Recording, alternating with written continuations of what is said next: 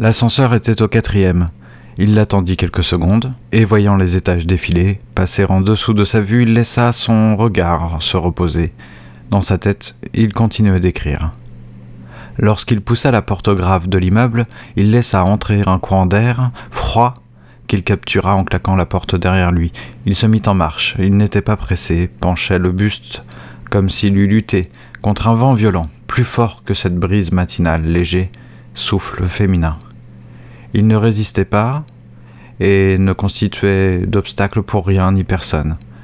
Les mains fourrées dans les poches, il souriait aux idées qui le visitaient, des idées fortes, de passage, oubliées, face auxquelles il fallait de la hardiesse, les apercevoir sans crever, ni sombrer dans la folie, ni rester excessivement plongé en soi-même. Ce type de penseur boit la tasse d'une eau noire, et son art concilie celui de la nage et la noyade. L'homme était, en effet, un peu penseur. Le vent étirait l'espace en un chemin invisible et tremblant. L'homme, emmitouflé dans son manteau, levait les yeux distraits vers le ciel, laissait couler lentement le regard le long du liseré des toitures. Il avait le visage parfaitement détendu, s'amusait dans son déplacement, sentait la mécanique pleinement sensible de son corps en mouvement, et sur le trajet, il pensait à des choses sans importance, chantonnait des airs connus de lui depuis longtemps. Et tandis qu'il se dirigeait vers la gare, la lumière se faisait douce et claire. Lui qui avait passé la nuit à veiller la tête au-dessus d'un cahier ouvert, à réfléchir hasardeusement sous la fatigue, se réjouissait du petit matin de la ville. Les cafés ouvraient, déjà les habitués s'y installaient pour un croissant, un café, un chocolat chaud et quelques phrases. En passant par le carrefour de l'église, personne ne le salua et il ne salua personne. On ne le vit pas passer sur l'étroite avenue, ni traverser le square, ni même fouler les pavés du parvis mouillé de la gare. Le long de l'avenue, qui se dispersait contre l'imposante façade, les travailleurs matinaux et les premiers voyageurs déboulaient des rues perpendiculaires et des sorties du métropolitain. On nettoyait les trottoirs avec de grands jets, arrosant le goudron qui brillait sous l'abondante quantité d'eau. Les voitures, lentes, s'accumulaient au feu qui répétait leur combinaison aux nombreux embranchements de la ville.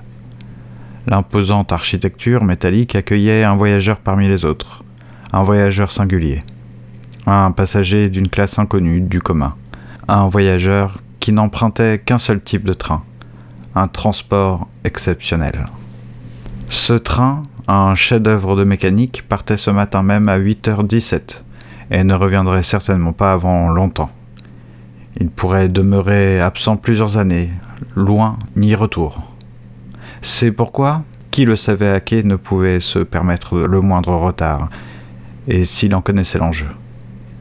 Un tel train avait ses secrets, et notamment, il n'était pas affiché grossièrement à la vue de tous. Aussi en trouvait-on la voie entre les deux dernières lignes d'un tableau d'affichage. Un seul tableau, jamais changé malgré les travaux des siècles. C'est une sorte de code. Ce jour-ci, la voie pénultième d'une ancienne partie, maintenant désaffectée de la gare, accessible en longeant le quai 14 au fond du bâtiment, en tournant à droite, au bout du quai, devant le pilier. Il fallait traverser un petit hall mal éclairé par des néons hoquetants, fermé les autres jours par une large grille noire, rouillée et grinçante. Quelques silhouettes y chuchotaient, cachées derrière les six robustes colonnes qui soutenaient les parties supérieures de la gare, des bureaux, des locaux vides, ou alors des jardins suspendus, les nuages encore gorgés d'une eau grise.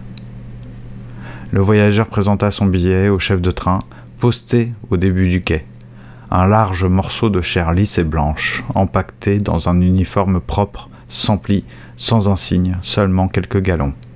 La visière de sa casquette reflétait la lumière des lampions démesurés qui éclairaient l'unique quai où s'impatientait, depuis bientôt une heure, un train long de cinq wagons grinçant d'agacement, tremblant à l'idée du départ, imminent.